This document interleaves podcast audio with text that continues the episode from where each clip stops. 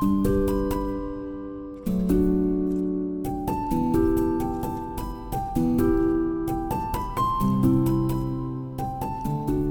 merhaba. Aynadan yansıyanlara hepiniz hoş geldiniz. Ben Zeynep. Bugün Ceyda ile birlikteyiz. Hoş geldin Ceyda. Hoş buldum. Ee, bu podcast'i ne zaman yayına koyacak Ceren bilmiyorum ama ben iki gün önce senin çıktığın storyleri gördüm. Ee, akademik araştırmalar hesabında. Onu da belki açıklama kısmına yazarız bakmak isteyenler için. Ve e, çocuklarla cinselliği konuşmak üzerine birkaç tane story çıktın sen o gün ve insanlara sordun aslında çocuklarla cinselliği konuşuyor musunuz? Hatta ayırdın da kız çocuklarla konuşuyor musunuz? Yani kızınızla konuşuyor musunuz? Oğlunuzla konuşuyor musunuz? Ve e, yoksa cinselliği hiç mi konuşmuyorsunuz gibi. Ben önce şeyi merak ediyorum. Bence bu cinsellik meselesi zaten çok kritik, çok fazla soru aldığımız, e, birçok danışanımızı farklı sebeplerle görüyor olsak dahi yönlendirdiğimiz ya da danışmanlık verdiğimiz bir alan. Dolayısıyla senin bu sosyal medyada çıktığın o storylere ne gibi cevaplar geldi? Sen nasıl tepkiler aldın? Ben öncelikle yüzdelik kısmı çok beğendim. İtiraf edeyim. Yani insanların bunu yapmaya cesareti olduğunu bilmek. Ben cesaret gibi yorumluyorum. Çünkü oradaki insanları bir bilimsel araştırma gibi çocuğunuz kaç yaşında, siz kaç yaşındasınız gibi bir spesifik ayrıma giderek yapmadık. Sadece genel bir soruydu tam da senin dediğin gibi. En azından %70'e %30'ları görmek beni birazcık olsun sevindirdi. Fakat orada şöyle bir ilginçlik yaşandı. Benim çok uzun zamandan beri böyle bir story çıktıktan sonra mesaj kutum bu kadar hareketli olmamıştı. Bunu itiraf edebilirim. Ee, herkes ben yap yapmak isterim ama kaç yaşında yapacağını bilmiyorum. Kaç yaşına başlamamız lazım? İşte şu yaştaki bir çocuğa nasıl anlatabiliriz gibi spesifik soru sorunca bana ben önce tam da bunun akabinde bir post çıktım. Ve o postta birazcık bu işin bir süreç meselesi olduğunu ve aslında neden dikkat etmemiz gerektiğini kelimelerimin yettiğince kısa bir şekilde anlatmaya çalıştım. Sonra da aynı danışma merkezine bir challenge dedim atayım. Ve biz bunu acaba post, podcast olarak çeksek dinler misiniz? İnsanlar da dinleyeceklerini söylediler. O yüzden bunun bir başlangıç aslında podcast'te. Bir başlangıcı olsunu istiyorum. Niyetim neden cinsellik dediğimiz başlığı açmamız gerektiğini konuşmak önce. Nasıl konuşmaktan hmm. önce neden konuşmamız gerektiği. Neden konuşmamız gerekiyor? Çok tatlı oldu bu. bunu be- bunu beklemiyordum. En azından böyle bir cevap beklemiyordum. Ay.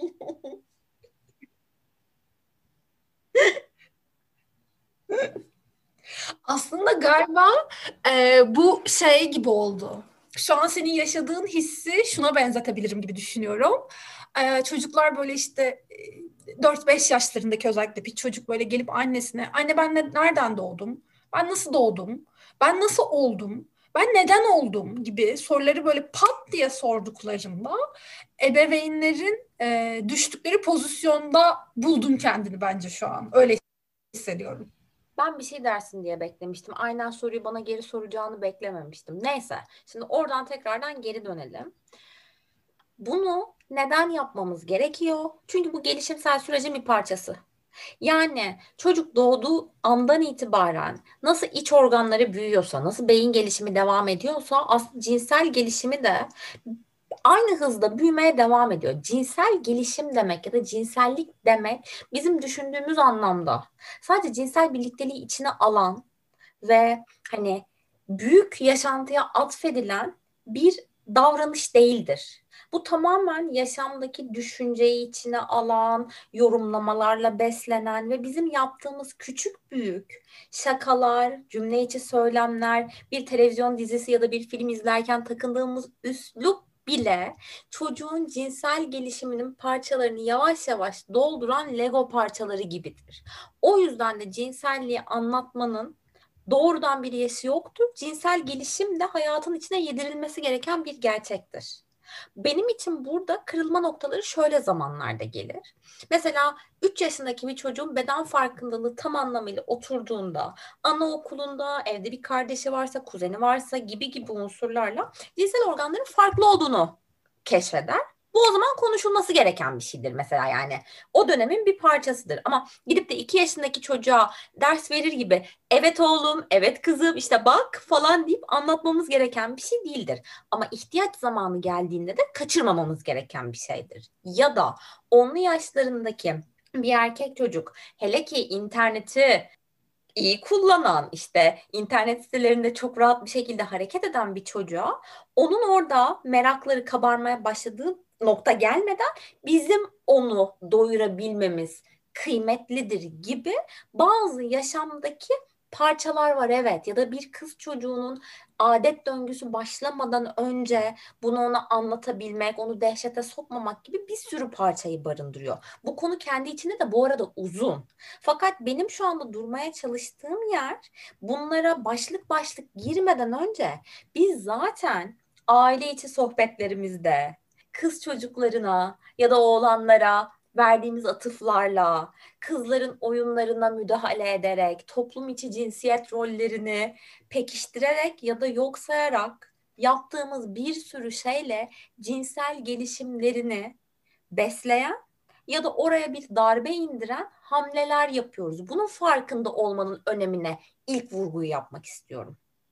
O zaman şöyle bir şey söyleyebilir miyiz? Bu doğru bir söylem olur mu sence? Hmm, biz cinsel gelişim başlığını açıyoruz ya da cinsel eğitim başlığını, cinsel sağlık eğitimi de belki diyebiliriz.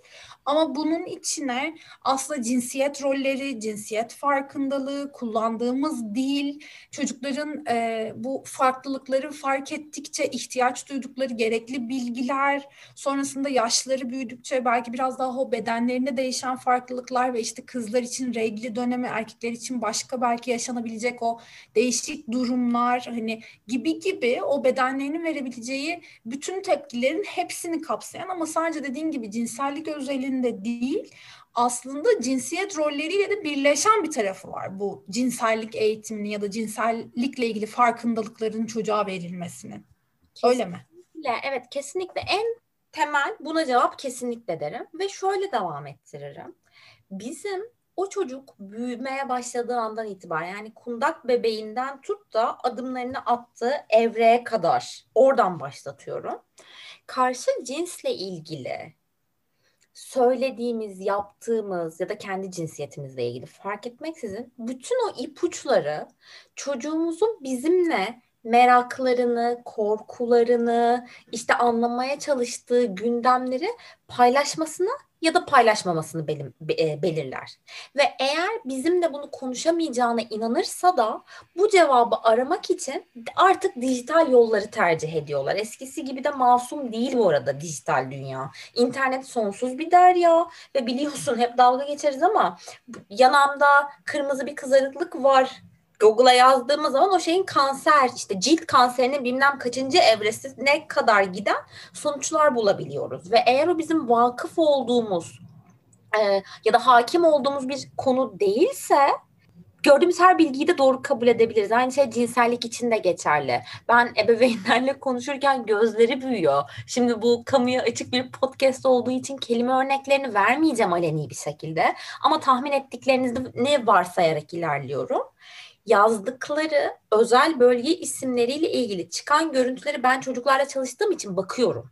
Ve orada gerçek dışı bir sürü de şey var. Dolayısıyla bunu en güvendikleri kişiden duyabilmeleri, konuşabilmeleri onlara kendilerini çok güvende hissettirir. Cevabı başka yerde aramazlar ve erken dönem örneğinden şunu çok rahatlıkla söyleyebilirim. Ee, eskisi kadar çok yok belki ama özellikle yabancı filmlerde hala rahatlıkla bunu görüyoruz bir öpüşme sahnesi, bir yakınlaşma sahnesi olduğunda çocuğu odadan gönderiyorsak, çocuğun gözünü kapama eğiliminde oluyorsak, hele ki bir de bunu 10 artı yaş grubunda hali hazırda yapıyorsak o çocuğun gelip de cinsellikle ilgili herhangi bir merakını ebeveynleriyle konuşmasını bekleyemeyiz. O cevabı zaten başka bir yerde arayacak demektir. Çünkü biz farkında olmadan ona bu konuşulamaz, bu utanılması gereken ve seni ilgilendirmemesi gereken bir konu mesajını zaten çoktan vermişiz demektir.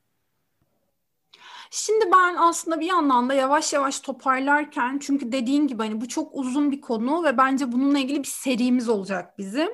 Ee, bu ilk podcast'ta birazcık senin challenge'ını kabul etmişiz gibi düşünelim.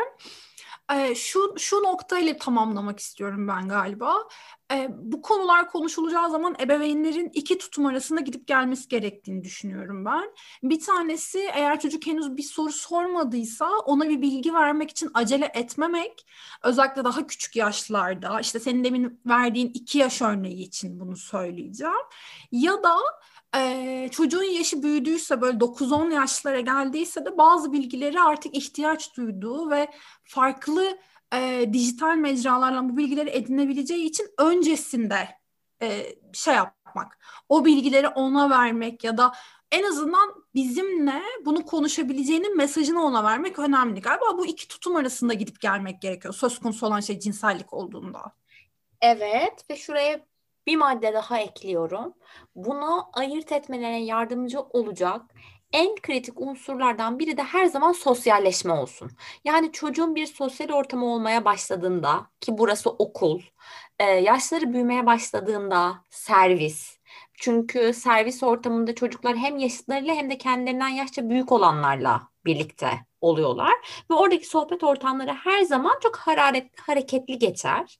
Bizim takip etmemiz gereken ve çocukların peşine yavaş yavaş bu anlamda düşmemizi sağlayacak yerin de sosyal ortamı olduğu bilgisi akıllarının kenarında kalsın ki dam üstünde saksan olmak yerine sorduğumuz soruların ya da verdiğimiz bilgilerin işlevli bir yeri olsun diye.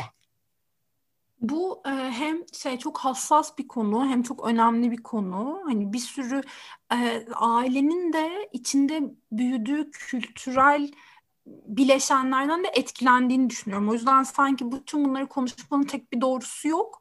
Ama çocukların bilişsel ve psikolojik gelişimleri açısından göz önünde bulundurmamız gereken bazı önemli e, noktalar var. Bazı önemli böyle mihenk taşları var.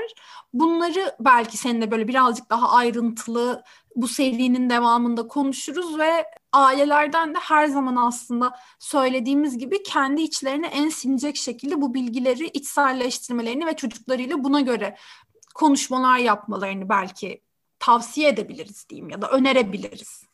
Bu noktada seninle aynı fikirdeyim. Bu çok yönlü, çok fazla tarafı olan, esneyebilmeye izin verebilen, hayatımızdaki diğer her konu gibi ailenin e, yaşam biçimine de uyarlanabilecek bir altyapıya sahip. Biz ihtiyaçları belirleriz burada hep birlikte. Onlar da bunu nasıl dönüştüreceklerini ve hangi şekilde aktarabileceklerini kendi ailelerine uyarlayarak ilerleyebilirler. Galiba bizim seninle birlikte ya da buradaki diğer bize eşlik edecek herkesle birlikte görevimiz bunu neden ve nasıl yapmaları konusunda ebeveynlere en esnek yol haritasını paylaşabilmek. Süper. Yani bizim zaten seninle aslında e, akışta aklımızda olan konular ve cevaplamak isteyeceğimiz sorular olacaktır. Ama ben en azından bu yayın aracılığıyla şeyi de bir kez daha e, şu an bizi dinleyenlere söylemiş olayım. Bu konuyla ilgili e, sorularınızı Aynanın Instagram hesabından bize yazabilirsiniz ya da Ceyda'nın açık olan hesabı akademik araştırmalardan da yine aynı şekilde e, DM yoluyla merak ettiklerinizi ya da zorlandığınız deneyimleri belki bizimle paylaşırsanız bunlara da yer verecek ya da oradaki bazı küçük açılmaları nasıl sağlayabiliriz şeklinde de bu sohbeti derinleştirebiliriz diye düşünüyorum. Teşekkür ederim bugün bizimle olduğun için ve e, bize bu meydan okumayı aslında yaptığın için önemli bir konu için senden de böyle bir fikir almış olmak bana çok iyi geldi. Rica ederim. Beni görüp karşılıksız bırakmadığınız için. Herkese dinlediği için teşekkürler. Bir sonraki yayında görüşmek üzere. Görüşmek üzere.